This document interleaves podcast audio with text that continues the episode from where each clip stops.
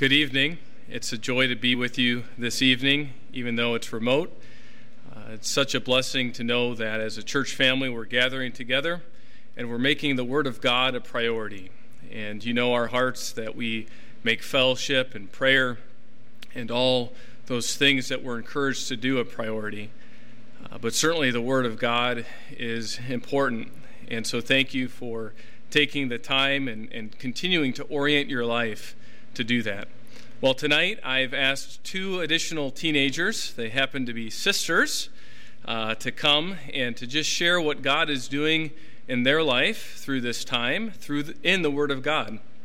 And uh, this gives me an opportunity just to ask you as a church family. I know many of you are already doing this, but there are so many monumental occasions uh, the Jackson funeral and other funerals and uh, celebratory things like babies and baby showers and high school graduations and college graduations.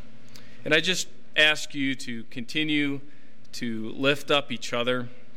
And maybe as you have time, go through uh, the membership and through those that you know in our church and just ask the Lord to encourage them during this time, uh, during this time of change and, and during this uh, transition time where we're not allowed to do what is natural, and that is to celebrate both uh, the homegoing of, of our dear loved ones and the uh, going forth from uh, education to other opportunities. And, and so uh, Jessica will come first, Jessica Stenoyan, and then Holly will follow her. And Jessica is just one of many seniors that we have this year graduating from high school. And most of their parties, their receptions, even their graduations is up in the air. Uh, we're not exactly sure yet what they can do. Uh, our church family is trying to uh, make things available uh, for our seniors, and, and we'll share more details uh, with you about that if necessary. But in the meantime, just continue to pray. You remember how special it was for your high school uh, days and for your kids' high school days and uh, college and all those things. Um, and so, certainly, the, the tragic or the, the, the, the, times of weeping are hard to miss. Each, it is hard to miss each other, but so are the times of joy and celebration. And uh, certainly, those of you who are going through the thick of it as well, health wise, know that we love you, that we're praying for you, and that we we just long to be with you in person, uh, to, to comfort you, and to just know that uh, we love you. But, uh, but the time is not right, and it will be again soon, and we look forward to that day. Well, this time, Holly will come, excuse me, Jessica will come, and then Holly after that. Thank you guys for being willing to be here.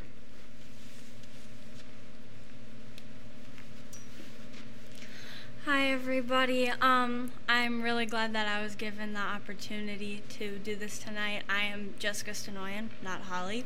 Uh, and so, as Pastor Steve said, I'm a senior, so um, it's an especially weird time for me and the other seniors that um, go here and seniors everywhere. Anyway, um, throughout all of this, something that God's really been um, trying to teach me is that um, just everything that's going on, He's got a plan for this. And even though it might seem really difficult or it might seem like there's nothing good that could come out of this, um, it's God and everything that He does is good. And a verse that I've been holding on to is Ephesians 1 18 and 19. And those verses say, um, having the eyes of your hearts enlightened, that you may know what is the hope to which he has called you, what are the riches of his glorious inheritance in the saints, and what is the immeasurable greatness of his power toward us who believe, according to the working of his great might. And um, the part that really sticks out to me is the immeasurable greatness and God is beyond all of us. Like we can try and understand what he's doing, but in the reality of it all, like he's just completely beyond us, which is something that I think can be really comforting because, you know, when it comes down to it, I'm human, we're all human, and God is great and He's good, and everything that's going to happen is good. So um, I hope that I was able to touch some hearts tonight, and um, I'm praying for you all. And um, here comes Holly. Good evening, guys. So um, I'm Holly Stenoyan. I'm Jessica's sister, and um, I was asked tonight to just share something that's been on my heart.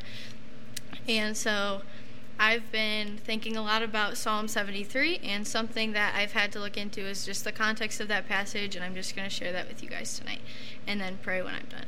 So in Psalm 73, David is just at the beginning, he's kind of wrestling with the fact that, um, well, he's wrestling with the understanding of why God is putting these wicked men into power and why they're prospering when they're wicked, and he didn't understand really what why a good God would do that. And um, so in verses 15 through 17, he comes to the conclusion that he comes to the conclusion that um, God is just so great, and like Jessica was saying, in these times he was just a little confused, but he came to the conclusion that God had a reason for what he was doing and he could just rest in that.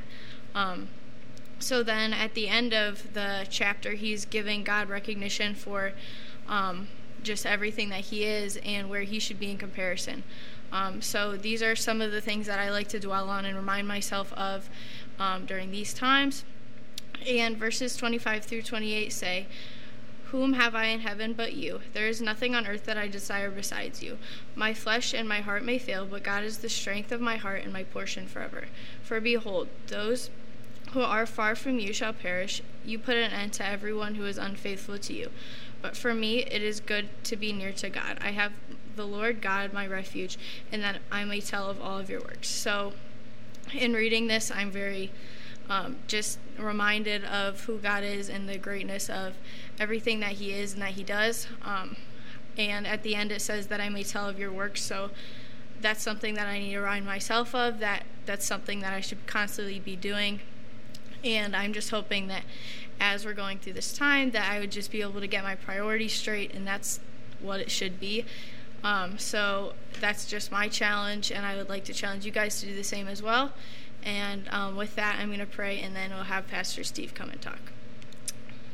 Um, dear God, I thank you for everything that you are and that you do. Lord, I thank you for the reminders that you've given um, Jess and I and Pastor Steve in these passages. Lord, I pray um, specifically for the um, Major family as Mr. Major is going through this radiation, as it must be really tough to have medical problems right now.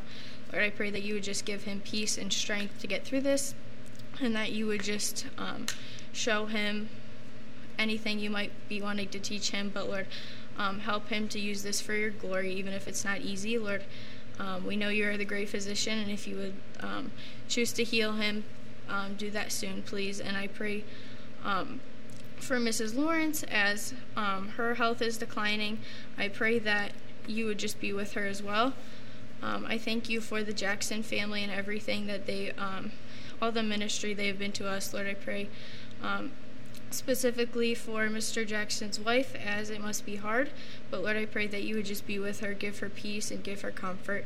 Um, I thank you for the opportunity that Mr. Jackson had to um, share just testimonies before he passed. Lord, I thank you for his life and the impact that he had on a lot of us personally, but also um, on the church as a whole.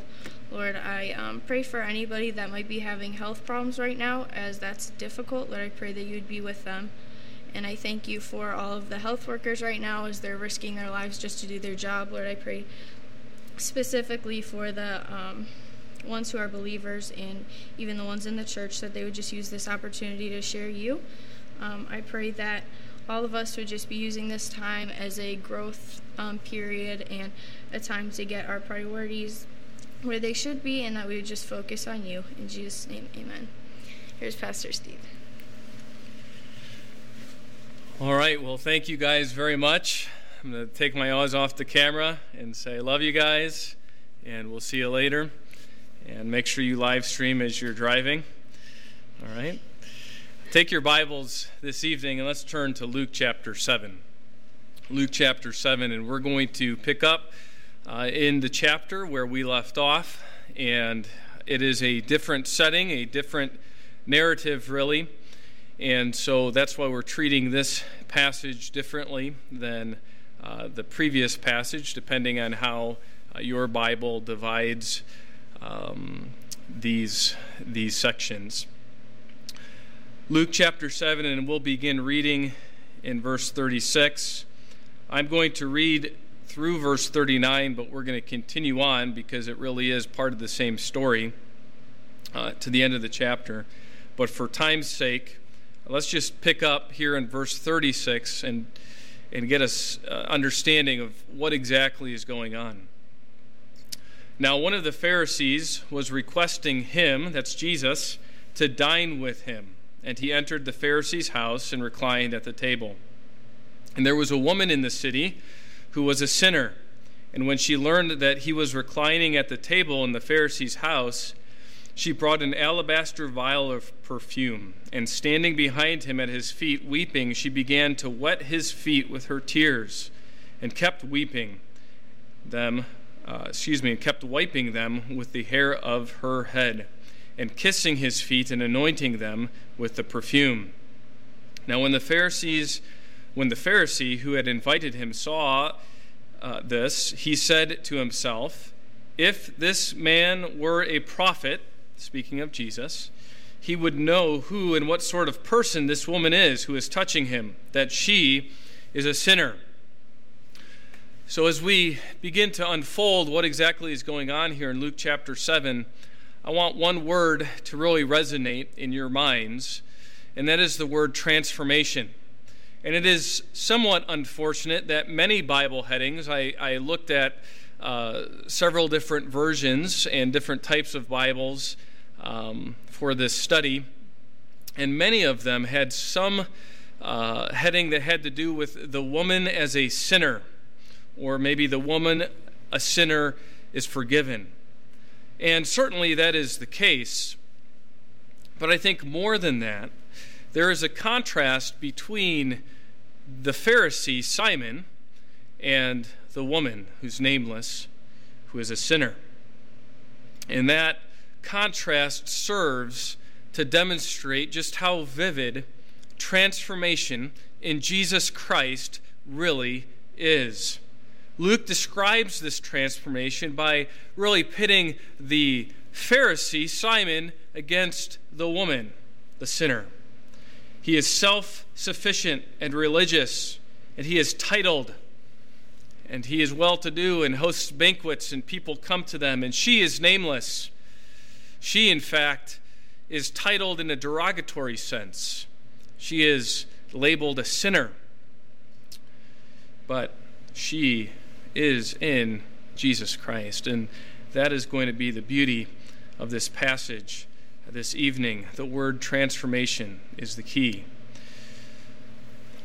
So, the point of the story as we look about is how in the world does Luke for us describe, define transportation, uh, transportation, transformation in light of this unique contrast?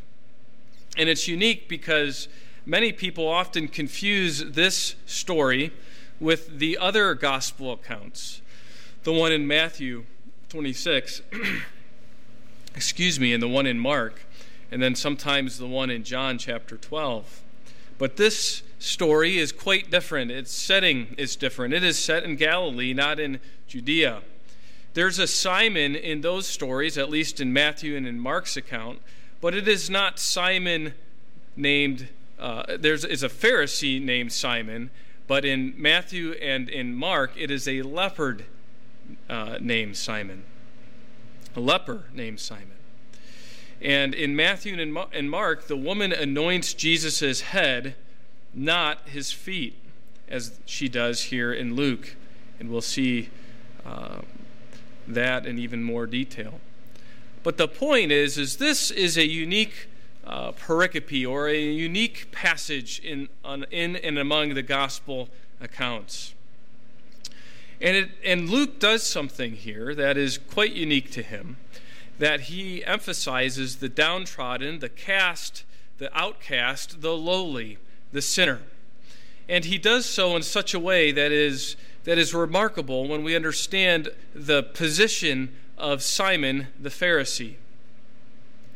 And so we have the setting set before us in this passage as one of skepticism from Simon's standpoint and of devotion from the woman's standpoint. Skepticism versus devotion.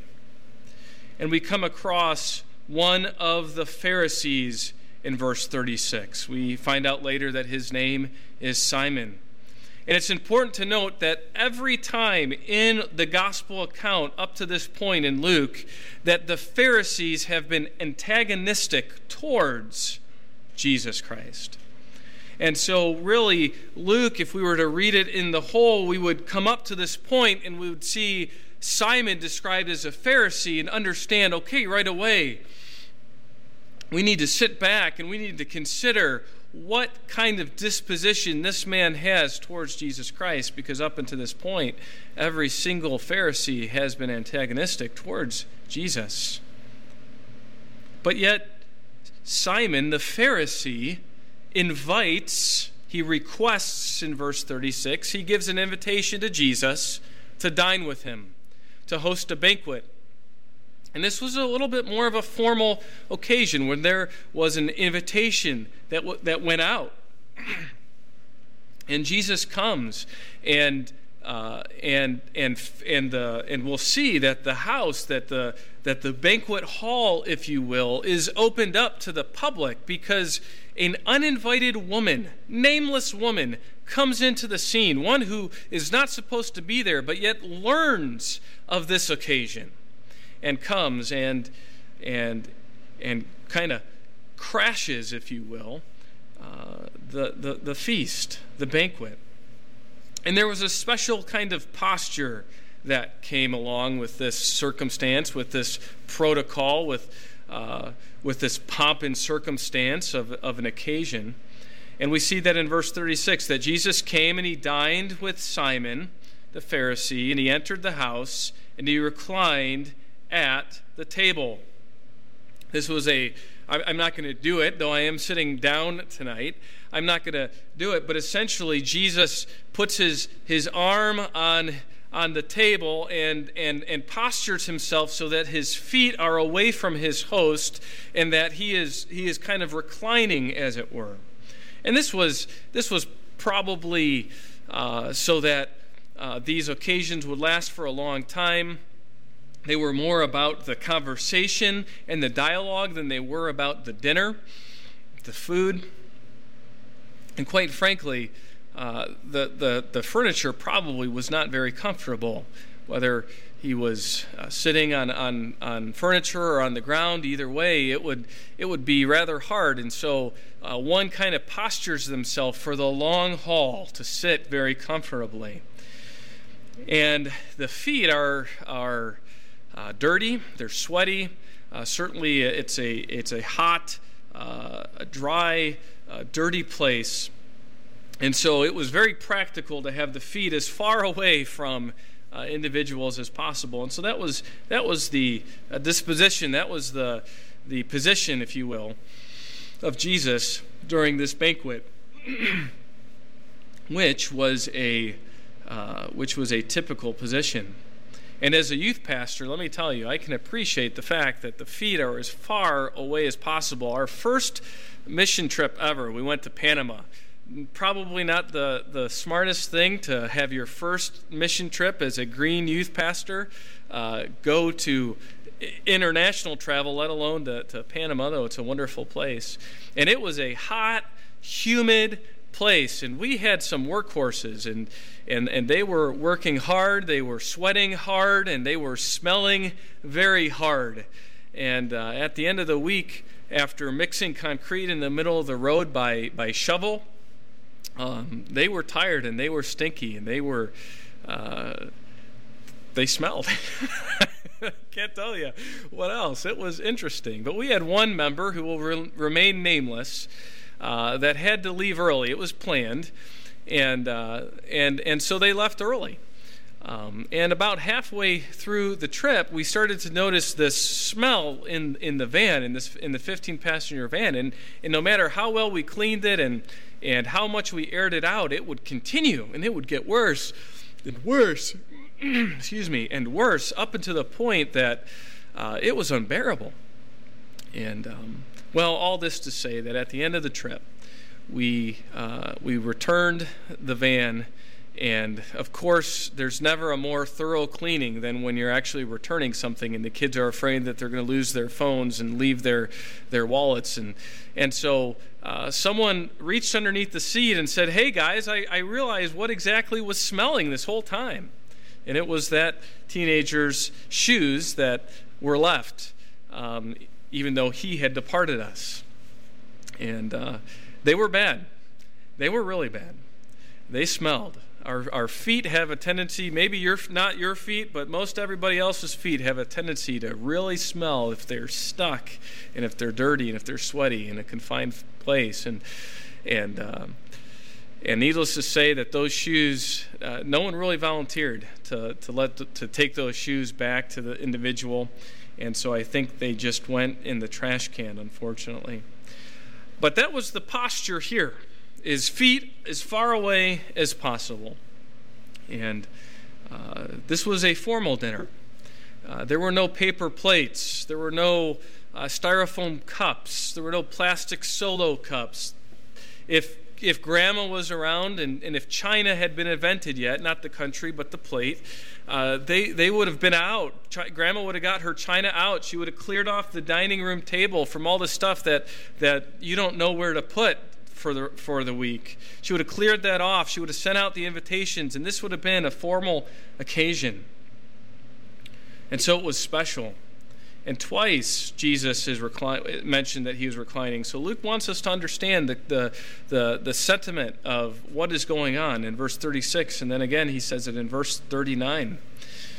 And yet there's an uninvited guest that comes in. And this is not odd because during these formal occasions, these formal banquets, um, the public was there was an open door policy and the public was welcome to come in and to kind of take the perimeter and they weren't welcome to dine they weren't welcome to eat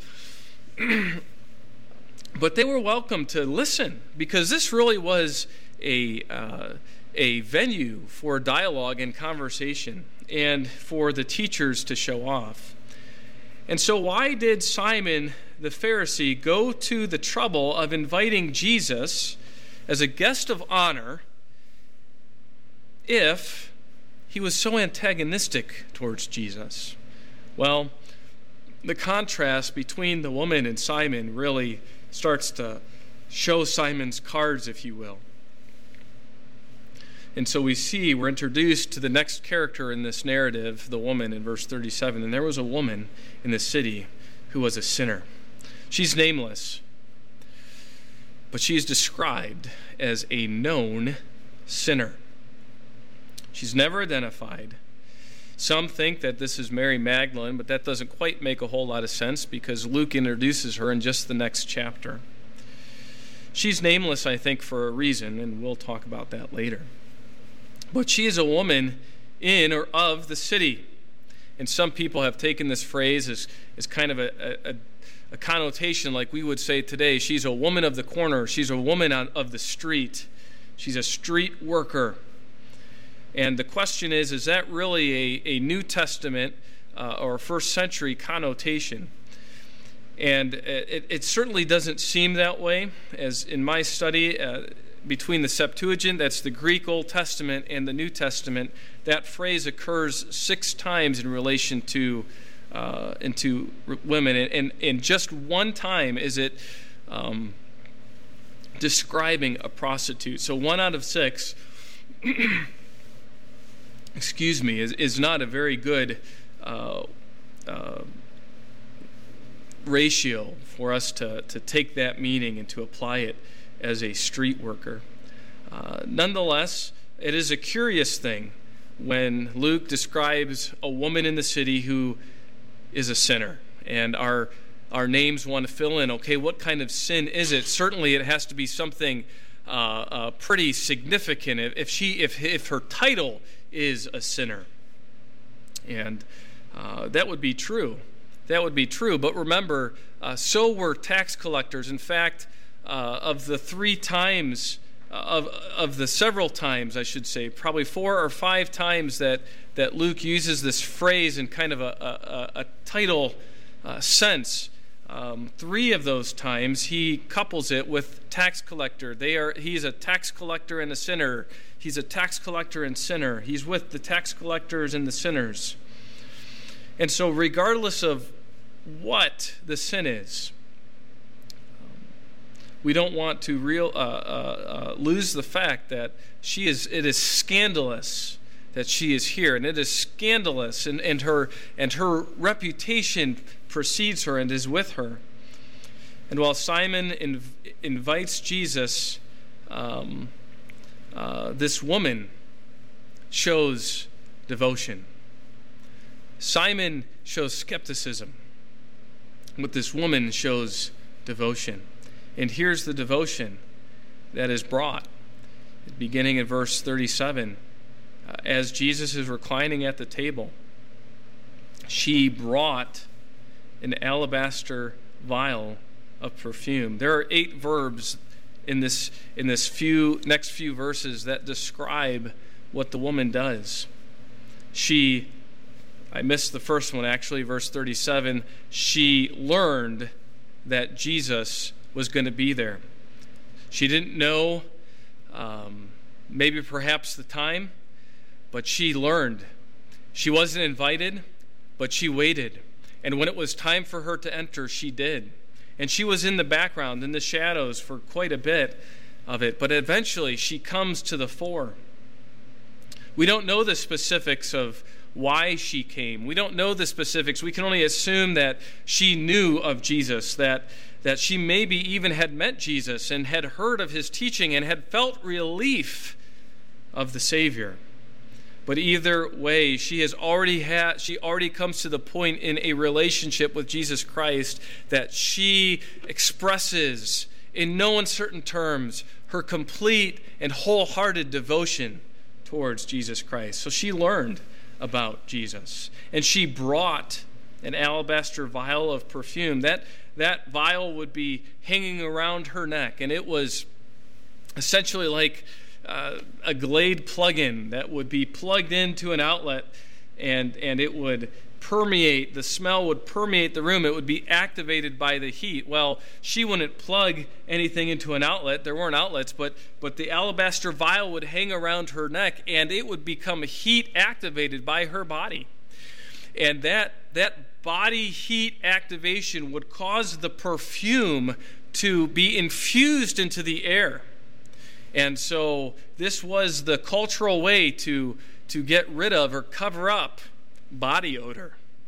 You know, we have deodorant that hopefully cancels it out, uh, but in this sense, it was it was expensive and it was costly, but it was it was something that you did if you if you wanted to be somebody or if you if you wanted to impress somebody.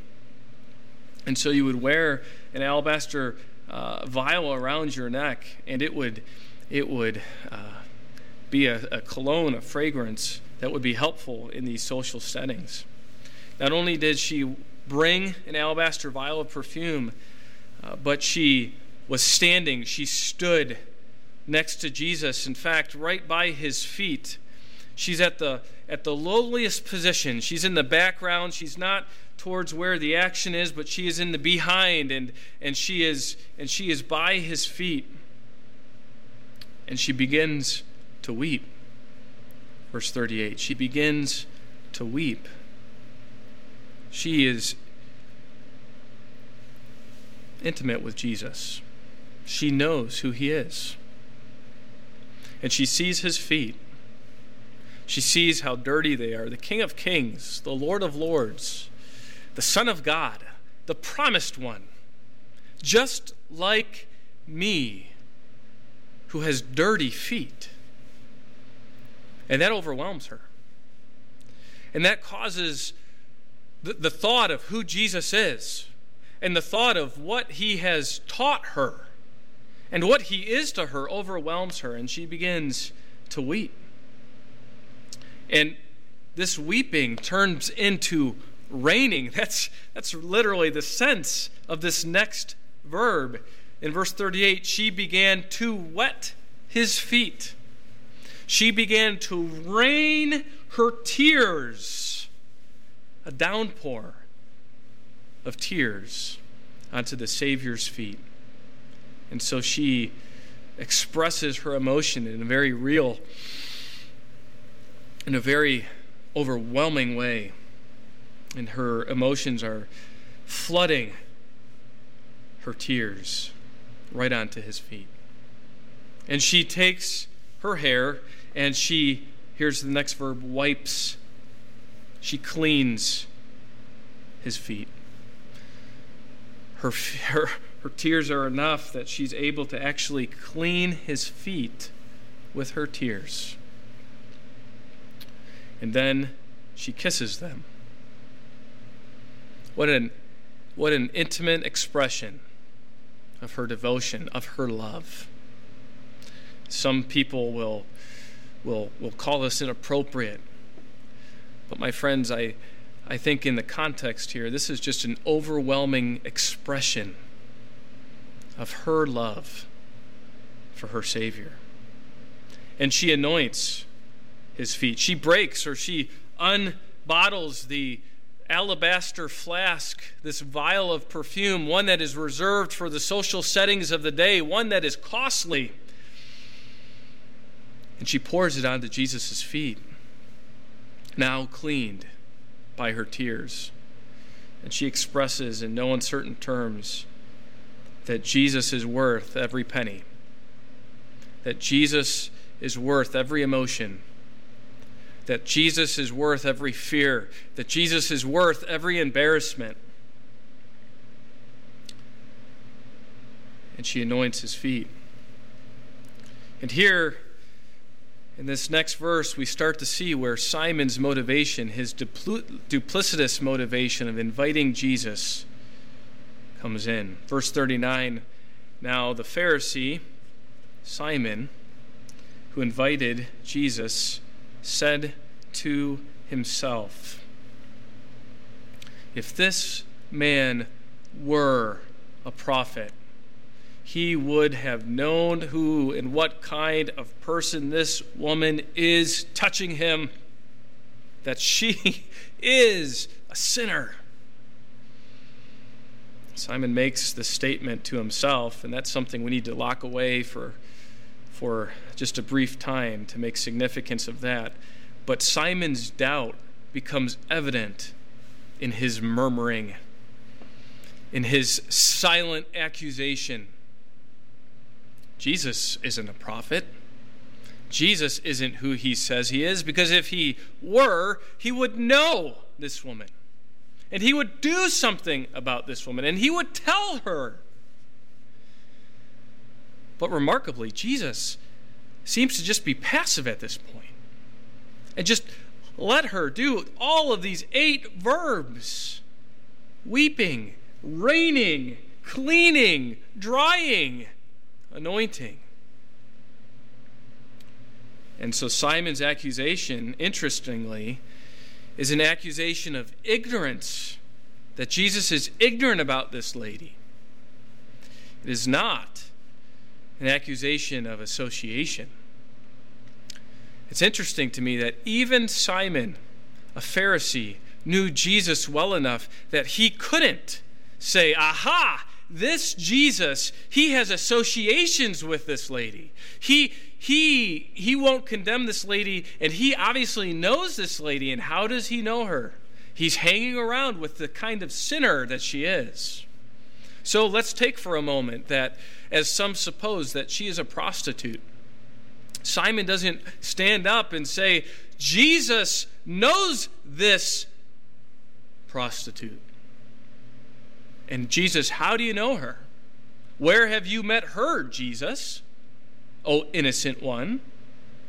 He doesn't do that.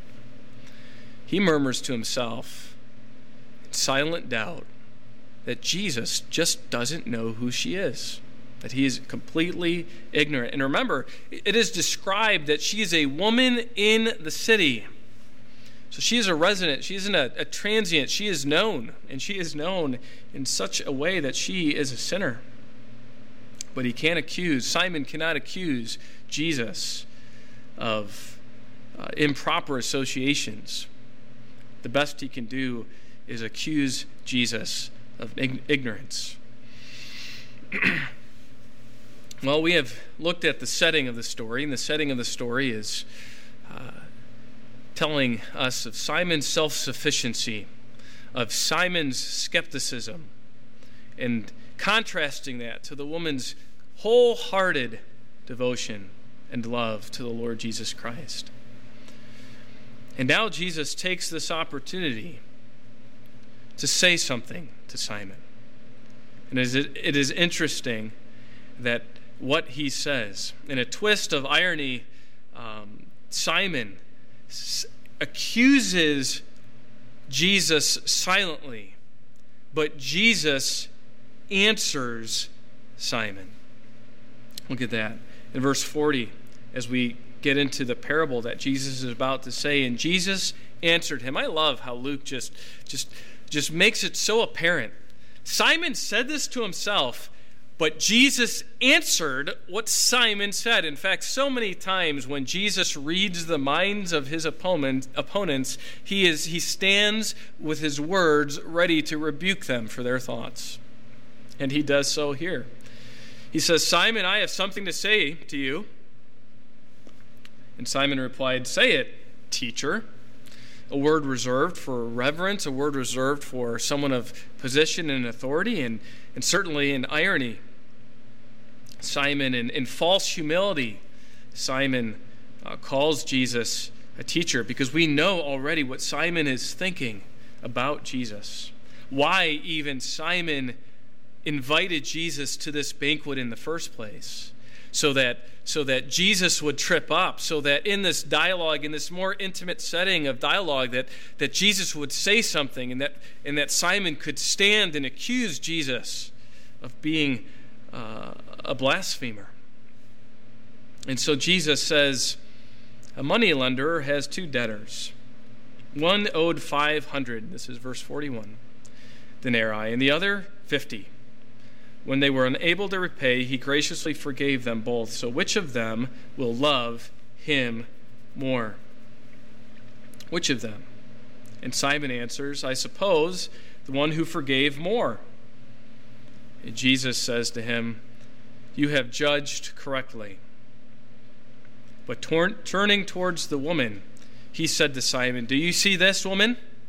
I have entered your house, and you gave me no water for my feet, but she wet my feet with her tears and wiped them with her hair. You gave me no kiss, but she, since the time I came in, has not ceased to kiss my feet.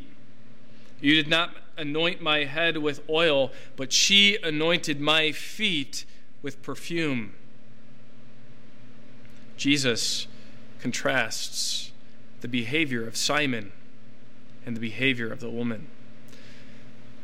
The one who has a name with the one who is nameless. The one who has a prestigious title, a Pharisee, a religious somebody, with the one who has a derogatory title. She is a sinner. The one who approaches Jesus with doubt, in fact, duplicitly having a, a, a, motivation to invite Jesus to his own banquet, with the one who approaches Jesus with wholehearted devotion. A one that has a few sins Look at verse 46. Excuse me, verse 47. For this reason I say to you, her sins, which are many, have been forgiven, for she loved me much. But he who is forgiven little loves little. Jesus' point is it isn't the scales matter for sin. But Jesus' point is that Simon esteems himself high, lofty.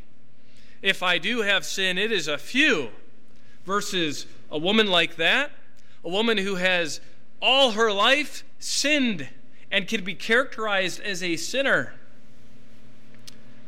And so Jesus really gets to the point of the parable and the point that Luke is telling us here that self deception is devastating.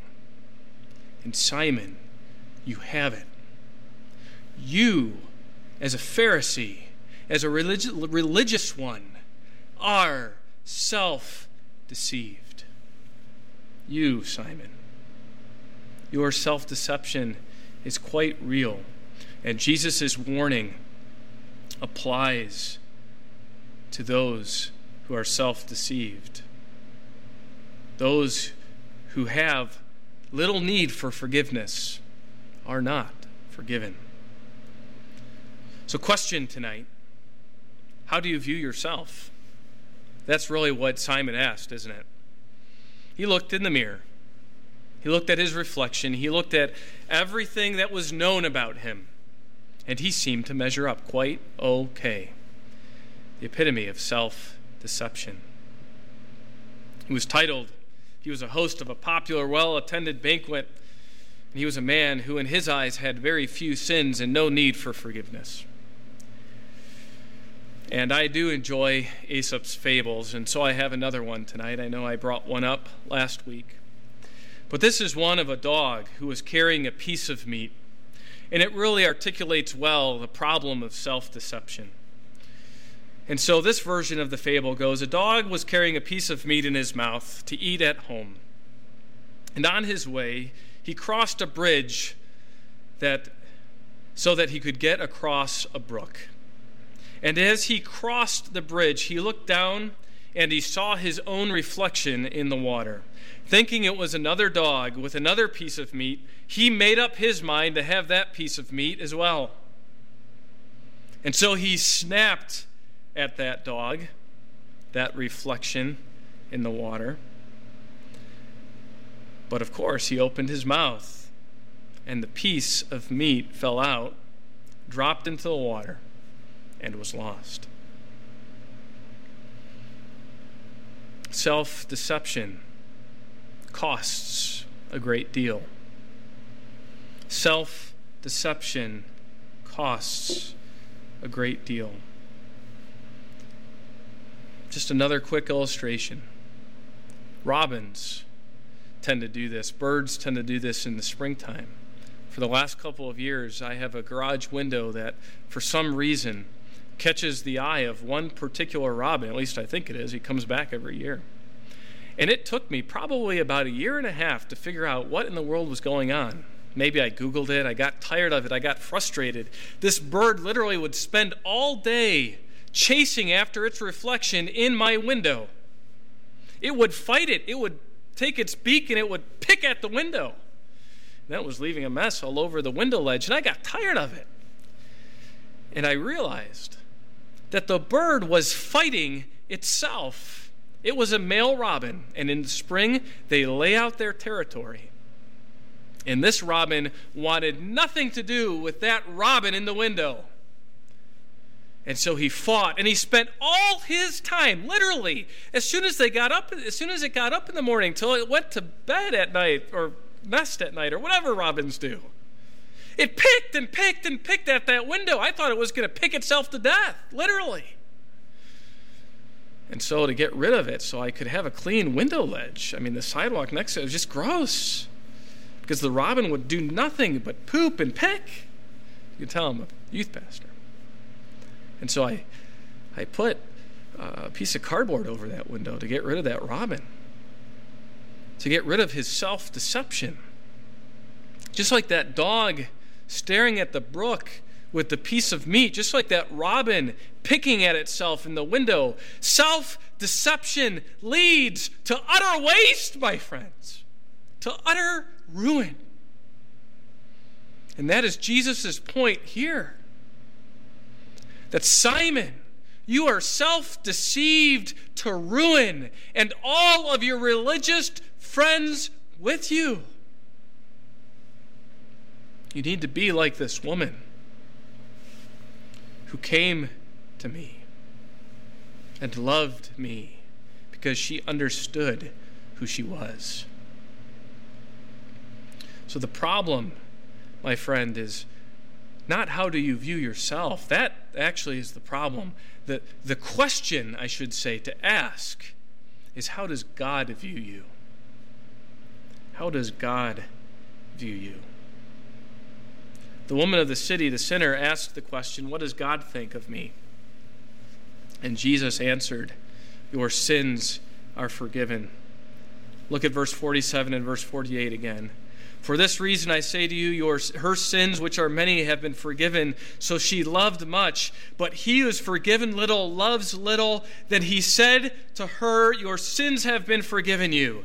Those who were reclining at the table, so there's obviously others around this banquet, and those who had the, the, the, the prestigious position of reclining at the table with Jesus, the other Pharisees, they said to, the, they said to themselves, Who is this man who, has even, uh, who, who can even forgive sins? And he said to the woman, Your faith has saved you. Go in peace. And so tonight, believer, the one who has asked God, What do you think of me? and fallen far short, just like this woman. This is a reminder for us tonight that wholehearted devotion to your Savior is necessary and it is good. And it is the proper response to one who has their sins forgiven. And so let me ask you tonight where is the seat of your affection for the Lord Jesus Christ? Because one who recognizes what Jesus has done for them is one who readily and eagerly and longingly and searchingly falls at their Savior's feet and weeps in devotion and utter adoration for their Savior. And have you noticed this woman has not said a word this whole time, and yet it is clear, crystal clear, just how much she loves Jesus Christ. Her actions say it all, don't they? And we may look at her emotional outpouring and may dis- dismiss it as a weakness of a particular gender, which I would have to be lumped into, I guess, at that point, or dismiss it as dramatic and unnecessary, or maybe even problematic, that we can let our emotions control us and, and even ruin us. But we would be missing the point, the utter point of this passage. It wasn't the place for her to speak, it wasn't the place for her to teach, it wasn't the place for her to proclaim. But she found a way to express her devotion, her wholehearted love to Jesus anyway. And some of you, through this time of quarantine, have found a way to express your wholehearted devotion to the Lord Jesus Christ anyway.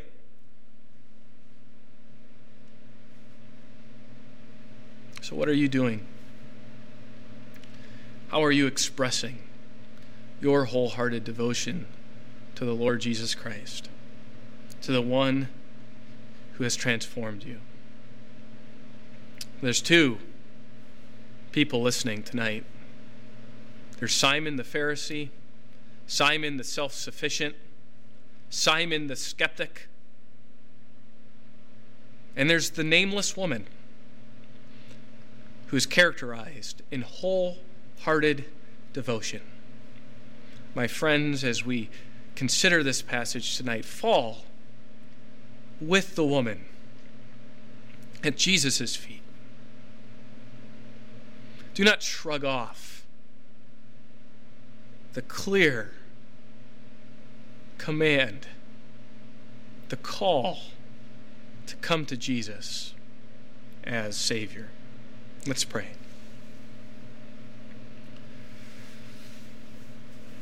Father, you transform sinners. You redefine them. And you cause them to have a testimony of love for their Savior. And so each one of us tonight who knows Jesus as our Savior, who has placed our faith in the one who saves, we too long to fall at your feet in devotion. We long to read our Bibles more. We long to get along more with our spouses and to be selfless and to love the way you love. We long to treat those who treat us poorly the right way. We long to bear the fruit of the Spirit. And so help us tonight in our actions, not just in word, but in our actions, to love you as we. No matter the cost, no matter the embarrassment, no matter the situation, help us to love you as we ought with all of our heart and to express it just like this woman with no reservation. Lord, I long to be like this sinner. This sinner that has been transformed by grace. The sinner who was once defined as a sinner, but now is redefined by faith, saving faith in her Savior. In Jesus' name we pray. Amen. My friends, oh, we love you. Have a good night.